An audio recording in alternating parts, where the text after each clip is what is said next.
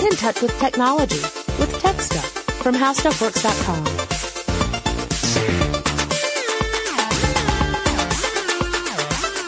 Hey there and welcome to Tech Stuff. I'm Jonathan Strickland and I am joined today by Joe McCormick, my co-host of Forward Thinking, one of, one of my two co-hosts for Forward Thinking, and uh, writer extraordinaire and uh, all-around hoopy frood. Joe, welcome back to the show. I don't know what that word you said means, but okay. You need to read Hitchhiker's Guide to the Galaxy.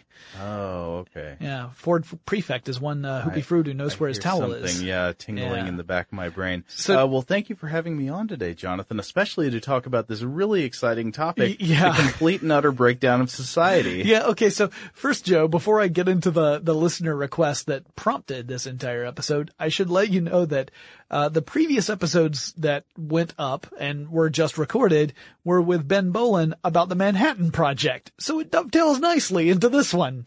Um, so the, this discussion actually comes to us because a listener, uh, Benjamin G. McCall on, uh, Twitter wrote to us and said, after watching Mad Max, I'm wondering what tech would be viable in a post-apocalyptic world? What, which tech would be jerry-rigged? Uh, so really, this is such a huge topic.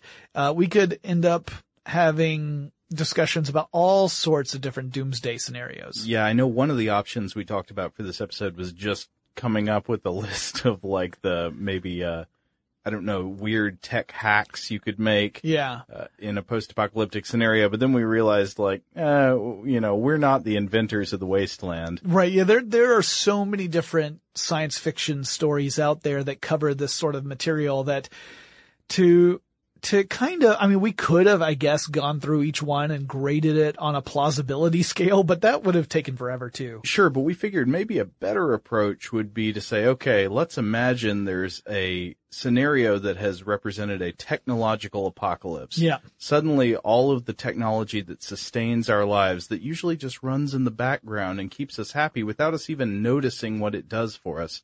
What if all that went away? Yeah. So we're not so much focusing on specific scenarios. We will, some of them will come into play because they factor into, uh, the contingencies we might, we might use in the case of a catastrophic failure of technology. Uh, you know, like there could be some where you say, Hey, what if we used blah, blah, blah? So, well, if the reason for the catastrophe was this, blah, blah, blah would not work. We'll get into that. But, but just some general catastrophes that, that could be the ones that lead into this. Um, nuclear war would be a big one, Yeah. right? So people, that, people always want to say zombie attack. zombie attack. Okay. So some sort of pandemic would be a possibility, okay. right? The more realistic version of Sure. the zombie attack. Uh, and pandemics could end up being something that is directly affecting people or could be indirectly affecting by killing off, let's say, crops or livestock. Anything like that that could lead to famine obviously could also capitulate into, uh, technological failures. Uh, sure, like is imagined in the movie Interstellar, where they Mm-hmm. talk about the idea that there's a, like crop blight getting Sure. into all of their food supply. Yeah, so in that case, uh, you could end up having a vast reduction of the population on Earth, which in turn would cause technological issues. Uh, there are a lot of other ones too. Uh, super volcanic eruption right. could potentially, at least for Leading to catastrophic climate change. Really, anything that leads to catastrophic climate change Yes. would be a problem. So really just waiting around. Right. Well, sadly, I wish that weren't the case, but, uh, so there are a lot of different scenarios that could lead to this. And, and, uh, we've got a whole bunch of different variations of that in literature. And at the end of this episode, Joe and I are going to talk about our favorite post-apocalyptic stories and scenarios. Uh, the reason why I'm putting it at the end is so that we have something wonderful to look forward to on our journey through terror. oh, but honestly, my favorite ones are kind of depressing. So, so are mine. Uh, it's fine. Uh, but, well. uh, I mean, it's kind of hard to have an upbeat post-apocalyptic scenario. I promise you folks, you're at least going to hear us talk about Zardoz. yes. Uh, Zardoz. But okay, what's the first thing that we need to talk about? The the big tuna in the basket, Yeah. as I might say. Yes. From I think I said that recently. I think pretty sure that was a forward thinking, but I'm not entirely certain. But Let's I remember get that tuna big tuna out of the basket. Yeah. It's power. Yeah, the It's- power grid. Yeah, the power grid, where our energy comes from, because almost everything that sustains our life depends on it. Yeah, and on some form or another, if not directly, then indirectly, correct? Yeah. So, uh, yeah, the power grid is the big one. Let's say that whatever the catastrophe is has hit the power grid. And we're largely going to be focusing on the United States because that's where Joe and I live.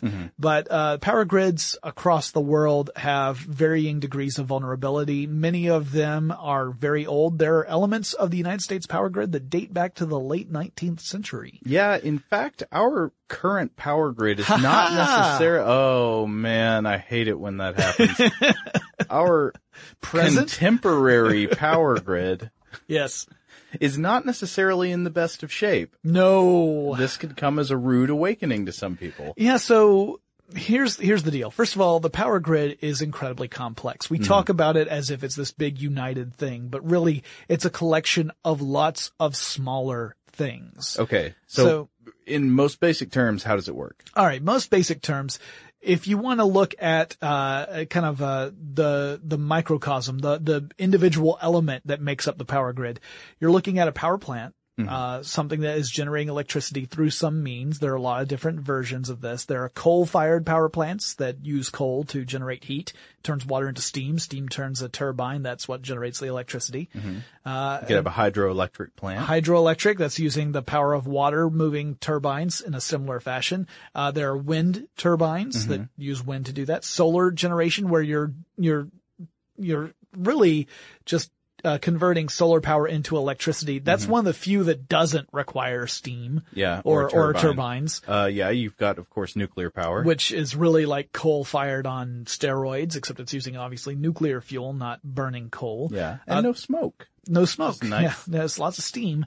Uh, yeah, if you're, if you are, have designed it properly, it's perfectly safe. Mm-hmm. Um, at least the operation is. The nuclear fuel and the waste generated is something else that is a, an issue, but we're not going to go into that because it's just, it's, it's a side issue to what we're talking about today. Though, if you are interested in that, we did a couple of episodes of Forward Thinking about that uh, Yes. sometime last year. Yeah, those were a lot of fun. Uh, so definitely recommend those. Fun might be a word to describe how we uh, Well, it was fun. discussed nuclear waste. fun in the sense of really trying to wrap your brain around something that is truly complicated, not just Mm-hmm. the technology, but the political and cultural side of it. Yeah. Uh, then you also have things like, um, not, uh, there's, there's natural gas, uh, and there's also oil power, you know, power plants, power plants that re- rely on oil, although that's a very small percentage of the ones that are used here in the United States.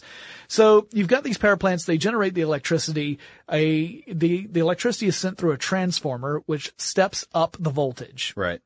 The reason for this is that the higher voltages will transmit over a greater distance with less loss of energy. Right. So this is going to be alternating current Yes. going out through all of the wires of the grid. Yep. Out Yeah. to the neighborhoods. Direct current will not work in a transformer. You have to use alternating current. So, uh, yeah, you, it steps up the power. You have, you have different types of lines. There's a distribution power line that is pretty heavy duty. That's what carries the super high voltage. That gets stepped down by a different type of transformer for the power lines that you typically see in a neighborhood. So like the, the telephone poles that have the power lines, um, uh, dangling from them, particularly on a hot Georgia day. Uh, those are, those have been stepped down from the major transmission lines. There's another transformer that will step that power down again before it goes into a building or a home or whatever to be at the proper voltage for us here. Uh, so that's your basic setup, right? That's, and the power grid is made up of lots of these. By the way, these, uh, power plants are run by different organizations, different entities. So it's not all a unified thing here in the United States. Yeah. It's And not just like the government or something. Right. There are a lot of privately owned power generation companies. it's not like the monopoly board where you just, you land on the utility and you own it and that's all of it. it's not the way it works. So, That's the real monopoly. You should be able to win monopoly as soon as you buy electric companies. Right, like, like, like exactly. Like, hey, do you want power in your hotel? Guess what, buddy? I am it. Uh, so as it turns out, that's you know that's not the case. There are all these different entities across the power grid that and that generate power, and they're doing it with different types of hardware and software, which makes it even more complicated. And we'll talk about that a little bit when we get into cybersecurity. So, um, because of this complexity, there are lots of potential points of failure. Uh, and the complexity both cushions the, the power grid from failure and also is vulnerable to, to further failure. It all depends upon the, actual conditions that exist at any given time. Right. I guess in the best case scenarios, all of the interconnectedness of it would mean in some cases you have some degree of redundancy. Yeah, it's kind of like if you think about the internet, how Yeah. if a, a single computer goes down, traffic can route around it. Mm-hmm. S- The power grid's kind of like that, but uh, depending upon where you are, you may, you know, if a power plant goes offline for whatever reasons, if it is quote unquote tripped, which means that it it turns off essentially for uh, uh, any amount of time, you may be without power until it's returned to service. Uh, s- other areas might be able to receive power through rerouting or whatever, but uh, the goal, of course, is to create a smart grid that can respond to those issues in real time. But the reality is we do not have a truly smart grid throughout the United States. It's not a unified system like that. Here's an interesting fact uh, I, I'm seeing in the notes that I wasn't aware of before. Yeah. So we've got three interconnected grids in the United States. That is correct. I didn't know about this. Yeah, the Eastern Interconnection, which you would think at first, oh, that's got to be the East Coast, right? Well, yes. It's the East Coast all the way out to the Rocky Mountains. Uh, yeah, that's the Eastern Interconnection. It's a large part of the nation. And then you've got the Western Interconnection, which is the Rocky Mountains to, to the Pacific. And then you've got the Texas Interconnected System, which covers Texas big shock there. So, uh, I don't mean that in that electricity sense either. So Oh. I didn't mean to, but yes, you've got these three larger interconnected grids that collectively make the power grid of the United States. There are two related concepts when it comes to power grids that we want to talk about. There's reliability and there's resiliency. So reliability is how consistent is that power grid? How frequently are there uh, any interruptions in power? Right. The fewer, the more reliable, obviously. So if you're having frequent brownouts, that's not reliable. No, it's not reliable. It would be rough too. Uh, and obviously we have had periods of that in the history of the United States in, in different regions. Then there's resiliency, which refers to the power grid's ability to withstand adverse effects like solar flare activity or severe weather or, you know, an apocalyptic scenario, like if an EMP went off. By the way, if an EMP goes off, electromagnetic pulse, that's what that stands for. Yeah. Uh, there's not, I don't think there's a power grid on the world that is resilient enough to withstand a truly powerful electromagnetic pulse. Um, also, the interesting thing with those is that, you know, you hear about these, like, especially in movies, you'll see, uh, uh, like, uh, Ocean's Eleven uses an EMP at one point to knock out the security system of a casino, cause if you're gonna do it, Right. might as well go whole hog. Yet then they get back outside somehow. Yeah, yeah. Uh, at any, well, you know, hey, it's a movie. Um, but at any rate, the, the EMPs, depending upon how powerful they are, they, and how close you are to the pulse, uh, that can affect all sorts of levels of electronics. Although generally speaking, the larger the system, the more vulnerable it is because the more, more likely it will have current running through it as a result of this electromagnetic pulse. It's the same principle that's affecting the transformers. It's just imagine that it's this enormous pulse that isn't a controlled element of the power grid. So, uh, most EMPs would probably affect large systems like the power grid, but leave smaller stuff. Like the, the less complicated and smaller it is, the less likely it's going to be directly affected by the EMP. Yeah, that's interesting. Yeah, so your battery operated stuff might work for a while, at least until the batteries run out, even in the face of an EMP, unless you happen to be really close to where the pulse goes off. All right, so resiliency and reliability, two very important concepts. I read a report, and boy, was this Sort of a report card. it was a report card. Yeah, the American Society of Civil Engineers released a report card that graded the United States on various elements of its infrastructure.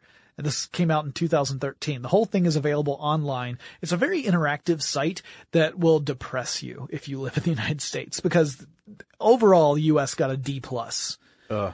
and that was for everything. Uh, that included things like not just electricity and energy, uh, but drinking water, bridges, dams, hazardous waste handling, and aviation were also in there. Um, none of the grades were great. So what's our like gym class grade that's weighting it up?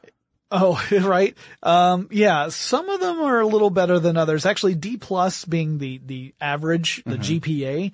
That's also what we got for energy. So it's still a failing grade, but it's one of the higher ones. I mean, like it's not a D like are, I think, I think Bridges got a D. So like, So what you're telling me is I really need to charge my cell phone before the zombies attack. and you really need to make sure your your your commute home doesn't go over bridges. Yeah. um, yeah. They also, by the way, graded individual states. Not every state got a grade, but uh, Georgia did. We got a C. Oh, so that's better than average. Yeah, we we. It's better than a- the average score for the United States. By the way, in case you are unfamiliar with this grading score, the scale of grading, uh, Oh, it- do schools not use that anymore? well, not not not universally, and we have listeners okay. from all over the world. right. So this would be a grade system that typically goes A, B, and C would be the the passing grades. C being average, B being good, and A being superior. Then you have D, which is technically a failing grade. And you've got plus and minus as well. So on the high side, D plus would be, oh, you almost passed, but you didn't. Uh, I don't know of anyone who has ever used E, but F means fail. I, I thought a D was just a shameful passing grade. I always thought of C as, well, maybe, but I always thought C was passing. Like C minus was the, for me, the threshold of passing. Uh, essentially that was, uh, the equivalent, if you look, looked at it percentiles, a 70. Folks, write in and let us know what you think about D's. Yeah. Yeah. I'm pretty sure it's a failing grade, but I could be wrong. Uh, F is outright fail. D is like on the cusp. Um, so maybe, I guess if you're a glass half full kind of guy, you might say that D is a, a passing grade. D plus for energy. Energy, by the way, was not just the power grid. It was all uh, the elements of energy in the United States, but they, they did focus quite a bit on the power grid. They reported the aging infrastructure of the power grid as a huge problem. Some of it, again, dating all the way back to the late 1800s. so it's pretty old. Um, and they also said that these, these older facilities in particular are, uh, they're prone for failure for things like just the fact that it's such an aging infrastructure. Uh, they're not very good at handling, uh, adverse conditions like weather events or solar flares, that sort of stuff. And they said that, uh, the significant power outages in general are on the rise. They said there were 76 recorded significant power outages. They didn't define what significant means in the, the stuff I was reading, so I'm not sure exactly what that refers to, but 76 of them in 2007 and 307 of them in 2011. So it's a problem that is getting worse. So that's, that's an issue. Uh, but they also had some less awful news in it. so they said that the United States is having a very slow growth in population in general. The, the, the rate of increase is, is fairly low when it comes to the need for electricity. So in other words, our population isn't growing so quickly that our need for electricity is, is outpacing our ability to generate electricity. And in fact, there probably won't be a significant issue until around 2040. And that's, that's saying that we don't we haven't invested in our ability to generate electricity. They, of course, very strongly advocate that we should be investing in that, uh, both in the the power generation or the electricity generation and the transmission of electricity. All right, well, let's look at one particular type of threat to our energy infrastructure. Okay. How about a cyber attack? Yeah, we've talked about this on tech stuff quite a few times. Uh, I mean, could foreign hackers just shut down the United States with some with some smart malicious uh, computer people? probably not the United States, but certainly elements within the United States, very targeted ones. Yes, uh, because this is not a surprise. We have discovered, we being people in the United States, not myself in particular, um, that there are elements of code, malicious code, within several different facilities throughout the United States within our our power grid infrastructure. Um, a lot, a lot of them originating from China, some from Russia, but there are elements of code that clearly have been planted there, possibly as a way to weed out vulnerabilities and, uh, you know, in the effort to exploit them in some potential future.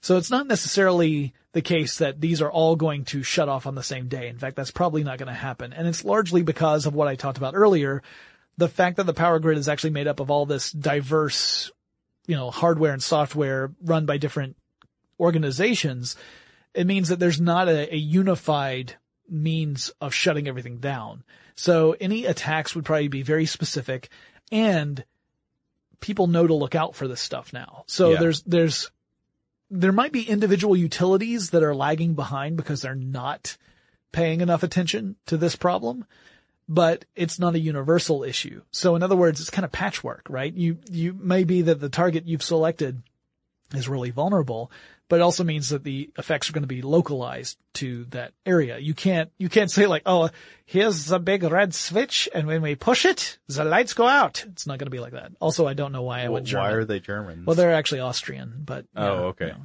but it's just because that's where I go for the my mad scientist.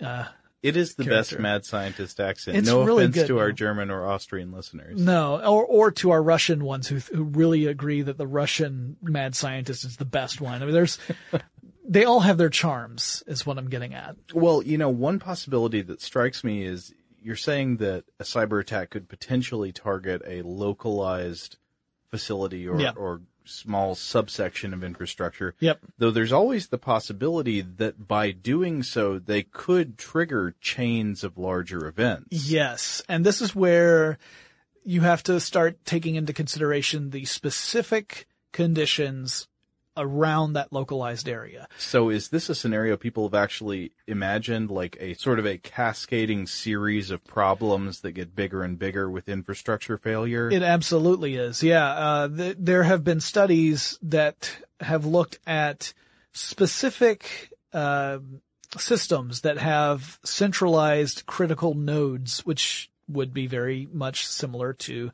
United States power grid.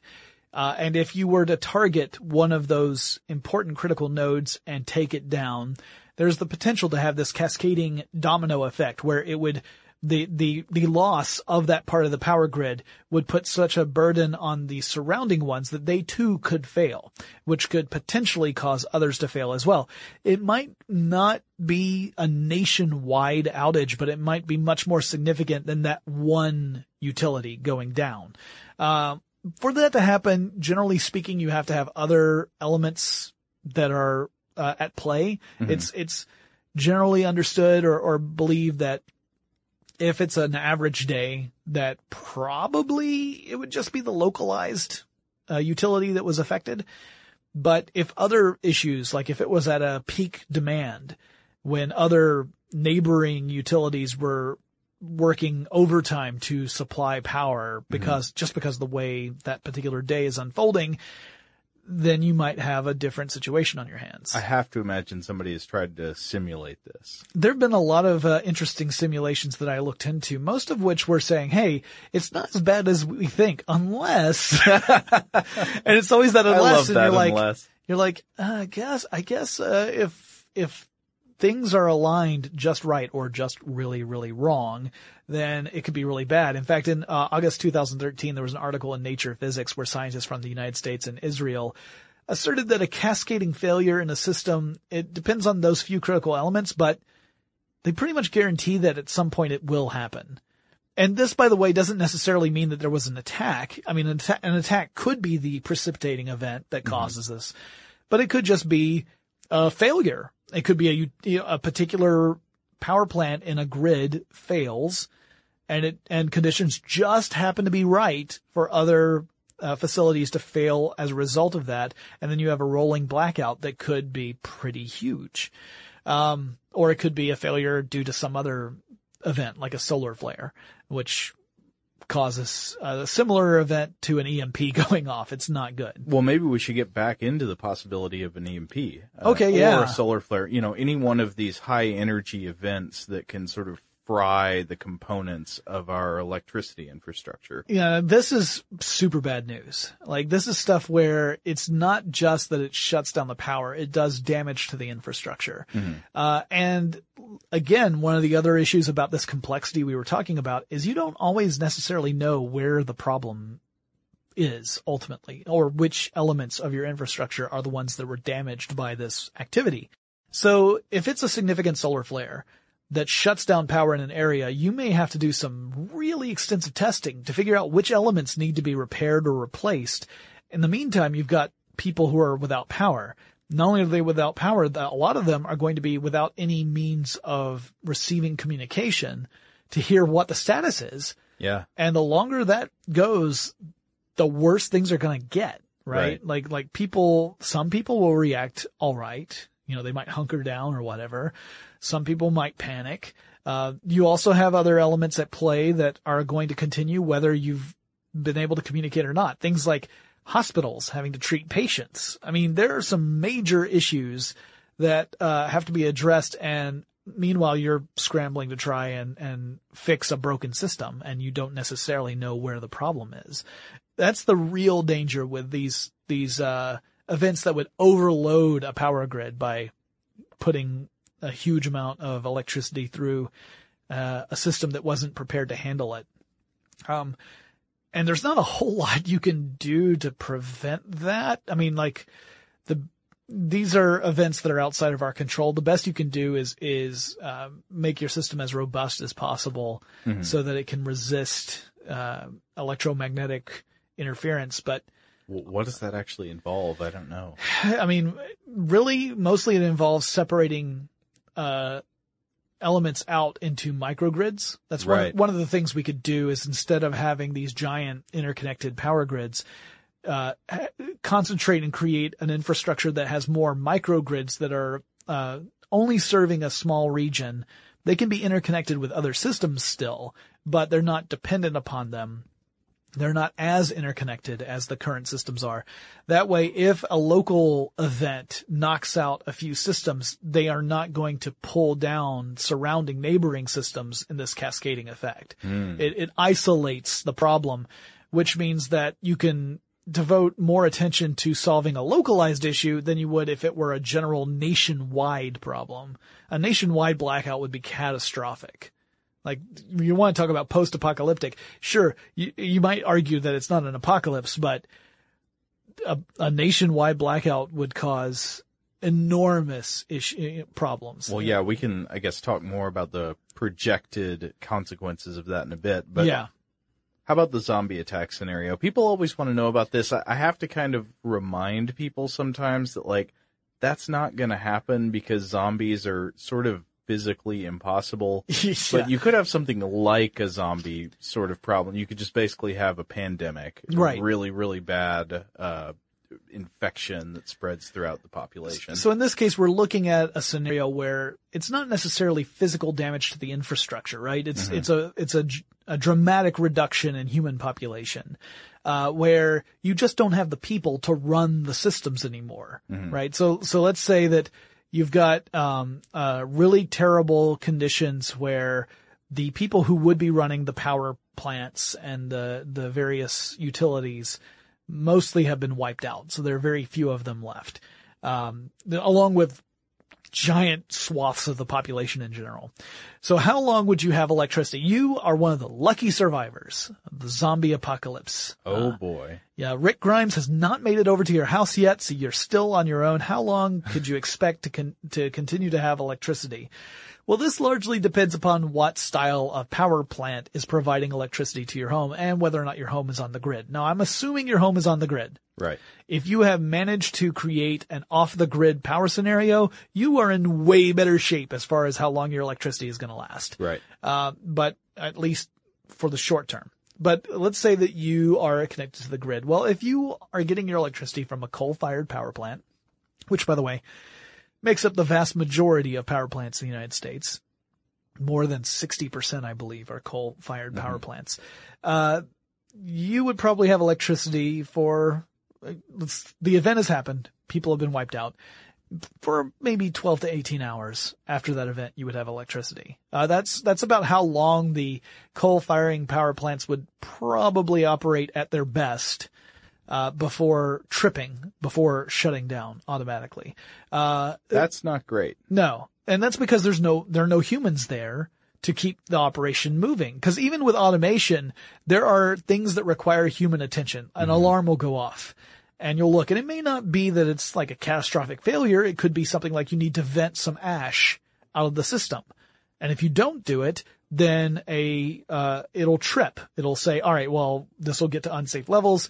Right. So we're shutting down. Um, and it's one It of those says I need an adult. Yeah. And all it would take is to vent it. It's not a, it's not otherwise a huge deal. It's not like it's leading to a catastrophic failure, but it's one of those sy- systems that's put in place for safety that if it's not monitored and, and acted upon, the plant will shut off. We need to get some robots in those plants. yeah. And uh, well, there's actually been some people who have suggested that if this were an event where it was more gradual, like it's not a sudden thing where humanity disappears. Uh, if it were more gradual, then you might be able to alter the system so that some alerts don't trigger an automatic shutdown anymore because you prioritize what, what is the most important of the alerts and which ones can we absolutely not ignore and we have to respond to.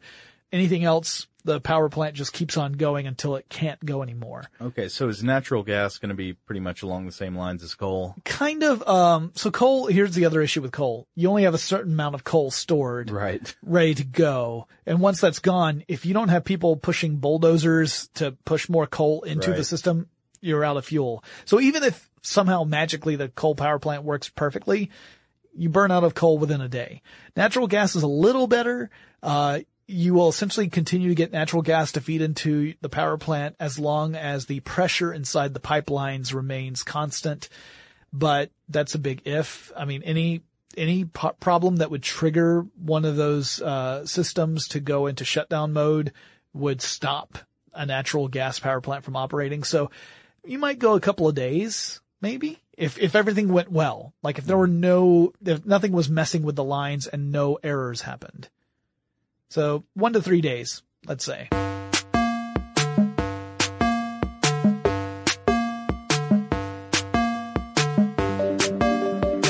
You know what, Joe? It turns out we got a lot to say. Uh, we recorded this full episode and it turned out to be a super long one, so we're going to end this part right here. We'll pick up again in our next episode to continue this conversation because um, we like talking about it. it. It's it's a real There's you know, nothing more fun than the end of the world. Yeah, I mean you know, relax, right?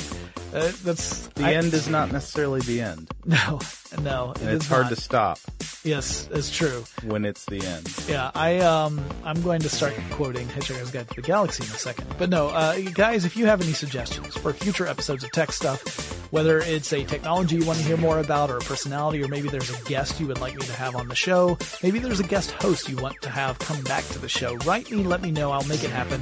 The address is techstuff at howstuffworks.com or drop me a line on Facebook, Twitter, or Tumblr. The handle there is techstuffhsw. We will return in our next episode to conclude this topic and I'll talk to you guys again really soon.